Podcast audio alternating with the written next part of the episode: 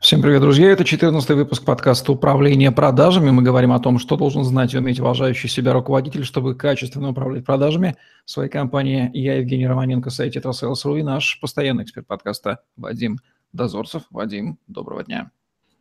Добрый день, Жень, добрый день, дорогие радиослушатели. Вадим Дозорцев, ведущий эксперт по управлению продажами в России, консультант, управляющий партнер консалтинговой компании Бернер Стаффорд, более 20 лет в продажах в консалтинге с 2000 года – автор методологии Sales Drive Management, книга публикации, создатель блога Sales Drive Guru, спикер на отраслевых конференциях, ведущий радио Медиа Метрикс. Завершаем тему мотивации. Не обойдем мы и того непосредственного начальника, командира взвода, который управляет продавцами, руководитель отдела продаж или РОП. Его мотивация, безусловно, отличается от мотивации продавцов. Заострим внимание на ней. Ну что ж, пришло время поговорить про командиров. Я напомню нашим слушателям, мы говорили про мотивацию продавцов, и перед э, инструментарием, перед группами решений, которые мы принимаем как руководители, я говорил о неком принципе, таком философском, моральном принципе, это прозрачно и справедливо. Для того, чтобы те или иные механизмы работали эффективно, они должны восприниматься людьми понятно, и их восприятие казаться им справедливыми. Тот же самый принцип касательно и руководителя отделов продаж. Ну, давайте я буду говорить сегодня руководитель отдела продаж, подразумевая, что это может быть руководитель группы, это может быть руководитель продаж всей компании, это может быть коммерческий директор. Ну, давайте так назовем, некий лидер продаж, то есть некий лидер команды, которая призвана обеспечивать компанию доходами. Позвучало это слово «команда», и вот здесь для того, чтобы реализовать этот принцип справедливости и прозрачности, нужно все-таки еще раз заострить внимание и сказать самим себе, за что в компании отвечатель, отвечает руководитель отдела продаж, лидер продаж. Он отвечает за то, чтобы достичь тех целей финансовых, которые компания перед собой ставит, за счет активной, правильной, интенсивной работы веренных ему боевых частей. Важный момент, что на самом-то деле, если посмотреть внимательно на жизнь руководителя отдела продаж, то вообще-то можно выделить три основных роли, в которых он выступает. То есть на каждого руководителя продаж приходится три такие деятельности. Сейчас я бы их прокомментирую, и будет понятно, как потом перейти к мотивационным инструментам. Естественно, основная роль руководителя отдела продаж – руководитель. Давайте ее назовем роль босса босс в хорошем понимании этого слова – руководитель. И это его задача этой роли – планировать, организовывать процессы, структуры, контролировать, мотивировать своих людей, обеспечивать повышение их квалификации, заниматься набором, отсевом и так далее, так далее, так далее. Это основная, на мой взгляд, роль любого руководителя продаж. Но мы живем в реальном мире. Любой руководитель продаж так или иначе задействован в взаимоотношении с клиентами. Для этого есть несколько причин. Первое, ну, во-первых, VIP-клиенты периодически требуют участия руководителя продаж. Это первое. Второе, если мы делим клиентов на три категории А, Б, С, то очень желательно, чтобы руководители отдела продаж были свои взаимоотношения с клиентами категории А и по возможности Б. Для чего? Что если вдруг что-то случится с сотрудником, он заболеет, он идет в отпуск, или на самом деле он решит уйти в другую компанию, то личные контакты у руководителя отдела продаж, естественно, остаются. Итак, вторая роль, в которой в любом случае принимает участие э, руководитель отдела продаж, это непосредственно такая роль селсмена, продавца. Он так или иначе взаимодействует с э, хорошими клиентами. Третья роль, она тоже имеет место. Я ее называю роль интегратора. Продажи в компании не живут в безвоздушном пространстве. Продажи взаимодействуют с маркетингом, складом, логистикой, безопасностью, финансами, бухгалтерией и так далее. Соответственно, для того, чтобы выстроить эти взаимоотношения, чтобы договориться о определенных компромиссах в этих процессах, вот эту роль человек, руководящий продажами, тоже должен реализовывать. Или, по крайней мере, участвовать в ее реализации. Так назовем эту роль интегратором. Получается три роли. И вот за так или иначе, за выполнение этих трех ролей – руководитель продаж как-то должен быть замотивирован.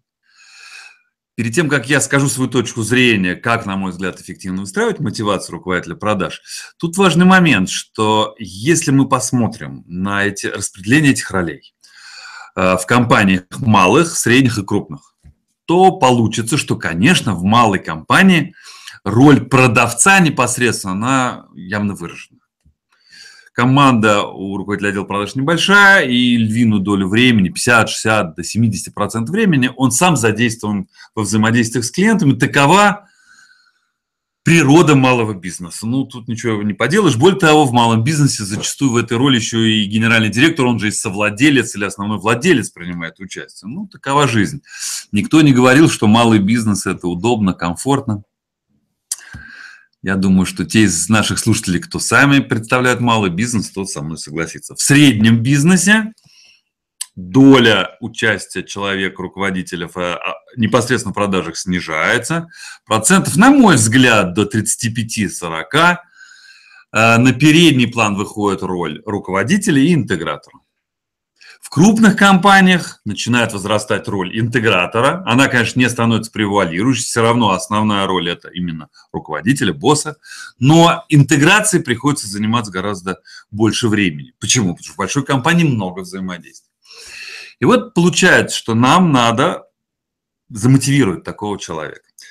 Все-таки основная роль его руководитель. Он управляет своими людьми. Соответственно, я считаю, что в точно в таком же распределении, в точно в таких же э, составляющих ингредиента мотивации, как у сотрудника, как то постоянная часть вознаграждения и переменная часть вознаграждения.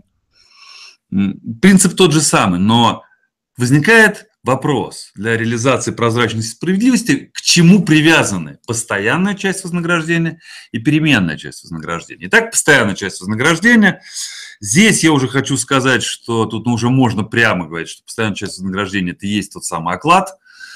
Э, мы уже не будем с руководителем играть в эти игры как с сотрудником отдела продаж, что какие-то KPI, мы пытаемся потом наказывать из этих KPI. На мой взгляд, уже с руководителем отдела продаж в такие игры играть не нужно. Итак, есть постоянная часть, это оклад. За что?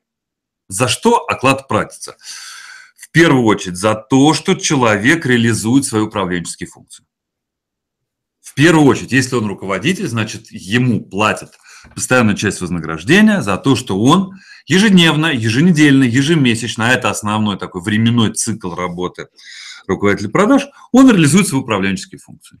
Он детализирует полученные финансовые показатели на KPI. Мы помним это воронки, интенсивность, он строит процессы и контролирует правильность реализации этих процессов. Он контролирует достижение KPI и финансовых показателей. Он фиксирует отклонения и в конце концов принимает решения, связанные с людьми, такие как повышение квалификации и, в конце концов, увольнение. А если он принимает решение об увольнении, ну, во многих компаниях руководитель отдела продаж окончательное решение об увольнении не принимает, но он, по крайней мере, может подать эту информацию вышестоящему руководителю для того, чтобы его как сказать, предложение было одобрено. Но как только ты получаешь это решение в виде увольнения человека, значит, его должен заменить, значит, в этой ситуации руководитель отдела продаж вовремя сигнализирует HR-подразделению. Или если нет HR-подразделения в малом бизнесе, сам занимается набором персонала. Видите, сколько управленческих задач стоит перед руководителем отдела продаж. Внедрение и контроль использования CRM. Много-много-много вот такого рода обязанностей. За это платится постоянная часть вознаграждения. Именно за это. Не за то, что он приходит на работу. За то, что он руководит, за то, что он управляет. Переменная часть, естественно, точно так же, как и у бойцов, привязана у руководителя к результату, к финансовому результату. Очевидно, если компания живет в плановом хозяйстве, то есть планы по продажам существуют, то тогда переменная часть привязывается к выполнению, достижению поставленных перед командой продаж финансовых целей. Понятно, очевидно, очевидная связь.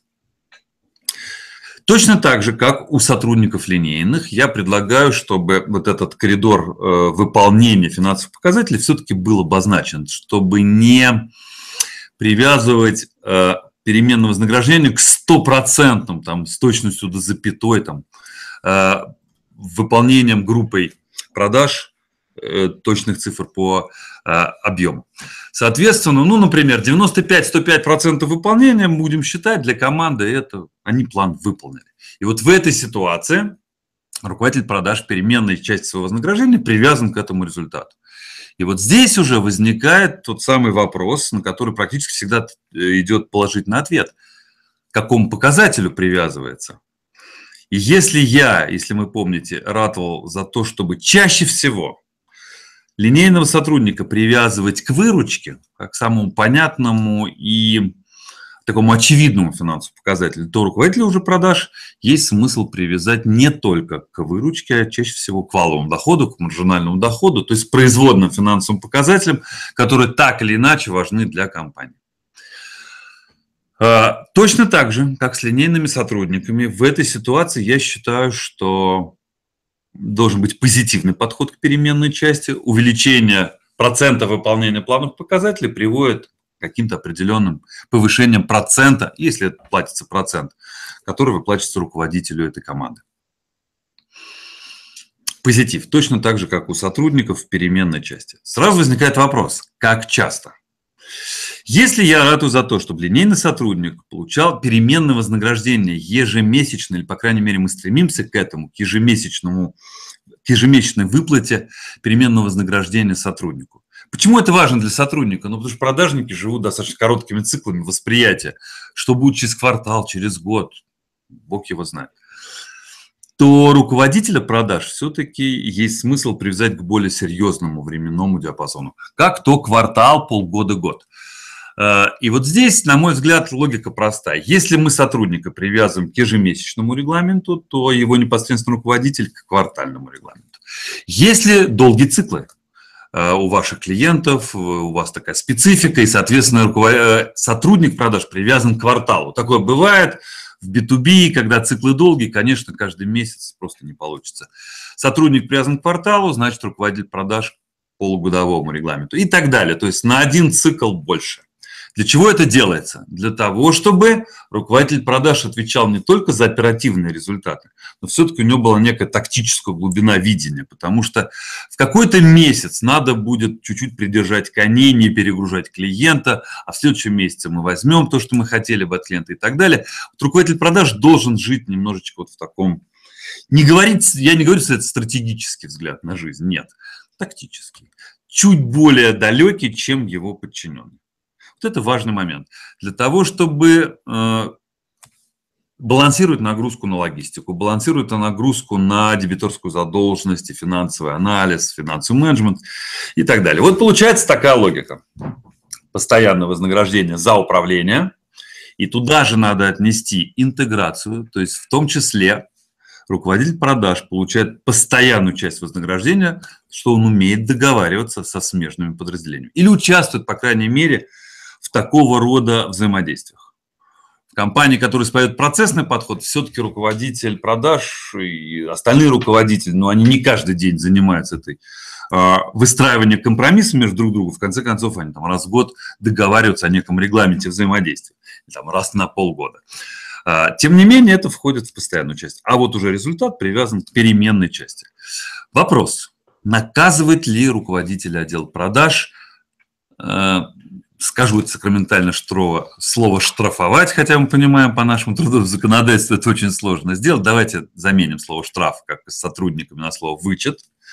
Делать ли какой-то вычет за к руководителю отдела продаж? И если делать, то за что? Вот по той же самой логике – прозрачности и справедливости. Помните, как мы рекомендовали наказывать, делать вычет линейного сотрудника, если он не выполняет требования к нему, как то процессы, интенсивность, отчетность и так далее.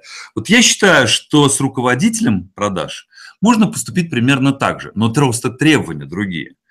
Мы можем наказать его, если он не управляет. Вот это важный момент, потому что зачастую это не видно э, жизнь сотрудника продаж линейная, она видна в CRM-системе. Ну, если, конечно, их и пользоваться. А вот принимает ли решение наш руководитель, это, честно говоря, очень непростая история. Соответственно, в этой ситуации руководитель компании, совет директоров, генеральный директор ну, наверное, должен уделять просто время для взаимодействия со своим руководителем отдела продаж для того, чтобы спрашивать получать ответы, а какого рода решения, на основании каких полученных данных руководитель отдела продаж принимает. Очевидно, что часть решения не документированы, когда дается там предписание или предложение, там, скажем, на увольнение, или идет запрос на выделение бюджета на какие-то мероприятия по повышению квалификации. Но очень многих решений визуально не видно. Соответственно, такого рода отчет руководитель отдел продаж должен предоставлять. В идеале, конечно, я бы рекомендовал, чтобы руководитель отдела продаж ежемесячно или ежеквартально ну, делал бы такой письменный отчет, что происходило в веренном ему подразделении, что происходит с динамикой выполнения KPI и достижения финансовых показателей, какие происходят отклонения от заданных KPI и какие решения, собственно говоря, он принимает. Для того, чтобы вышестоящие руководители видели, решения принимаются или нет. А, зачастую общий уровень продаж компании зависит не только от качества менеджмента руководителя отдела продаж.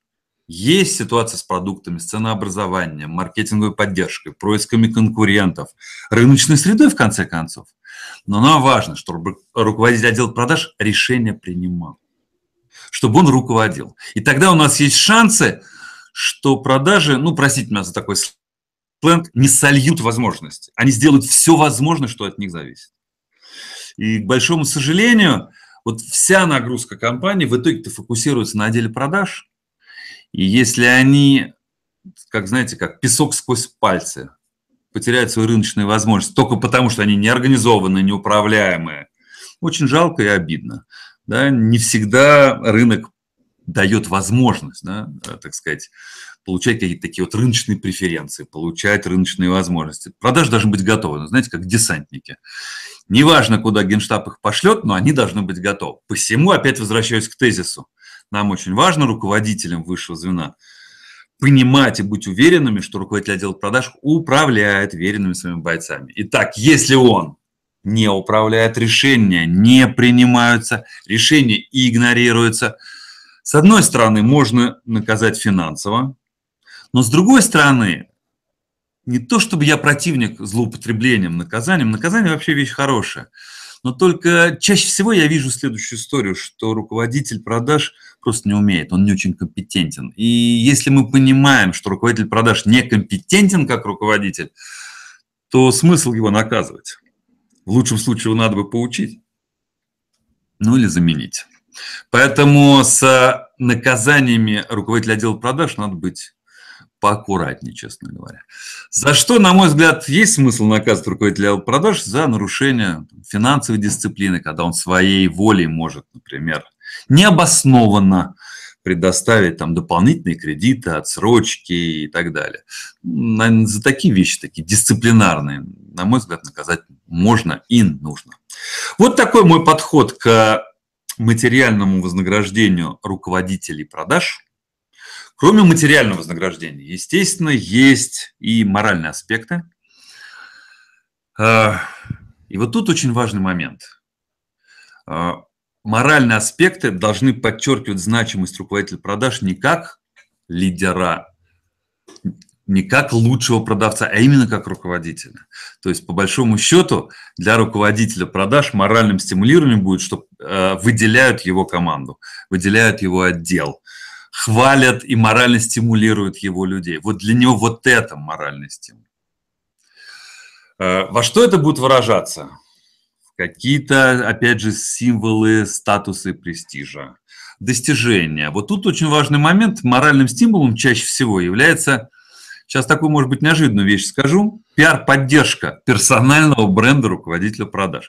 Сказал так громко, по-современному, но смысл следующий, что любой делающий карьеру как руководитель, руководитель отдела продаж, как управленец, ему приятно признание его управленческих заслуг. Ну, соответственно, статьи, э, интервью. Для этого, собственно, пиар-отдел и работает в компании для того, чтобы обеспечивать, с одной стороны, контент-маркетинг свой, да, а с другой стороны, зачастую носителем этого контента является лидер продаж, ему есть что рассказать. Он носитель этих кейсов.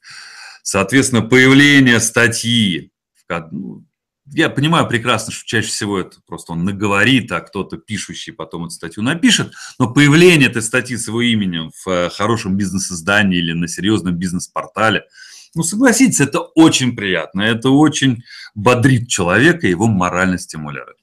Попадание этих руководителей в определенные рейтинги лучших менеджеров города, страны, отрасли. Такого рода рейтинги проводятся, отраслевые ассоциации работают. Следите за этим. Это и есть, собственно говоря, моральный стимул для э, руководителей. Почему? Потому что в тот момент, когда человек, чаще всего начиная карьеру как продавец, но вот делает этот шаг наверх, он превращается в руководителя, и дальше дальнейший путь только делать карьеру только идти вверх по служебным лестницам. Ну, давайте вещи называть своими именами, не только внутри компании, потому что для многих амбициозных, в хорошем смысле карьеристов, таких управленцев, ну, в том числе важен переход в более серьезную компанию, э, в более серьезную структуру и так далее, и так далее. Хочу, кстати, сказать, что там для малого-среднего бизнеса хорошая рекомендация – это тоже стимул. Этот человек останется вашим другом, товарищем, зачастую партнером. Человека-карьериста невозможно удержать. Он будет делать свою карьеру. Желательно с ним остаться в хороших отношениях. Это тоже моральный стимул, в конце концов.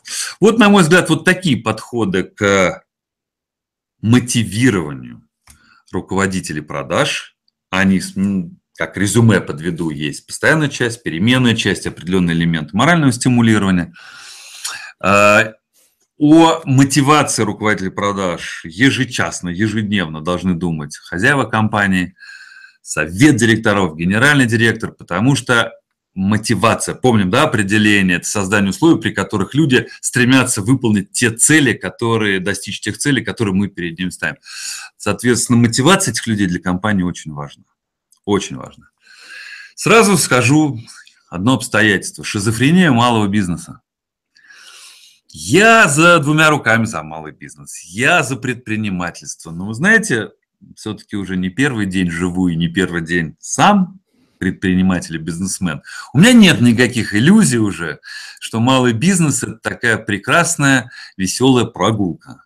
Малый бизнес – это очень непростая история, в том числе вот этой вот, ну, простите меня за эту аналогию, шизофрении, потому что владелец малого бизнеса, он и владелец, он и генеральный директор, он и руководитель продаж, и зачастую еще лучше продавец. А мы с вами уже понимаем, что эти роли, они, конечно, сотрудничают между собой, но, в общем, там есть некие такие классовые расхождения, выражаясь языком Карла Маркса, некие такие классовые антагонизмы, ну, потому что владелец эксплуатирует генерального директора, роль, да? Генеральный директор руководителя, а руководитель продаж эксплуатирует подчиненного. И когда это все в одном человеке, то каждый момент своего времени понимать, вот где ты находишься и в какой ты сейчас роли, очень непростая история. Посему, дорогие владельцы малого бизнеса, вот для вас основная мотивация – успех вашего проекта. Вот не надо устраивать такую, на мой взгляд, странную историю, когда вы сами себе еще там начисляете вознаграждение за продажу, это перебор. Все-таки ваша цель основная, рост вашего проекта, и если есть возможность с малого перейти в средний, вот это есть для вас основная мотивация. Если вы начнете ее еще усложнять вот всякими такими подходами, а вот в этой роли я руководитель продаж, а здесь я VIP-продавец, вы сами себя запутаете, к сожалению, большому, к огромному сожалению. Ну, наверное, вот так. Все-таки тему затронули очень хорошо, хорошо насчет э, разделения труда и неизвестного уровня человека. Руководитель и продавец есть мнение, не безосновательное, что это совершенно разные специализации, и разделение труда здесь абсолютно показано. Вот вопрос, который называется копья. Должен ли руководитель продаж, отдела продаж, сам продавать? Я так понимаю, что мнение Вадима Дозорцева скорее да, может, если хочет, и если это нужно. Ну, я тогда еще раз, Жень, тогда сделаю акцент. В современном мире избежать участия в процессах с клиентами невозможно. Чем больше компания, э, в которой работает этот руководитель, тем эта роль, она меньше по времени. Но придется. Но очень важно, чтобы руководитель продаж не воспринимал эту роль как основную. Вот в чем задача. То есть он должен быть готов участвовать в этом, но не ставить ее во главу угла. К большому сожалению, я периодически вижу картину, когда руководитель отдела продаж, он такой вот, правда, альфа-продавец. Все остальные – это его обслуживающий персонал. Обслуживающий персонал. Он подтягивает на себя крупных клиентов, он ведет эти переговоры, он купается в этих отношениях. И как продавец, такие люди, как продавцы, они очень сильные. Но потенциал сотрудников убивается. Когда сотрудник понимает, что его руководитель не собирается его развивать, не собирается его учить, не собирается давать ему эти возможности, а все, условно говоря, гребет под себя, то внутренняя мотивация человека развиваться сильно падает. Если, опять же, отдел продаж небольшой, руководитель 2-3 человека, да все понятно, там в конце концов пусть будет один большой лидер. А когда в отделе продаж 10 человек, 15 человек, 20 человек, представляете, мы таким образом теряем половину из них, а то и большую часть из них. Какой это потенциал? Какой бы ты руководитель не был, сам прекрасный продавец, ну, 20 человек по-любому в разы продадут больше, чем ты. Даже если каждый из них пока слабее тебя. И один очень важный момент – лидер продаж, руководитель отдела продаж, понимая, что он осознанно принял эту роль руководителя, его задача воспитать людей, которые, ну хотя бы часть, которые сильнее его как продавца.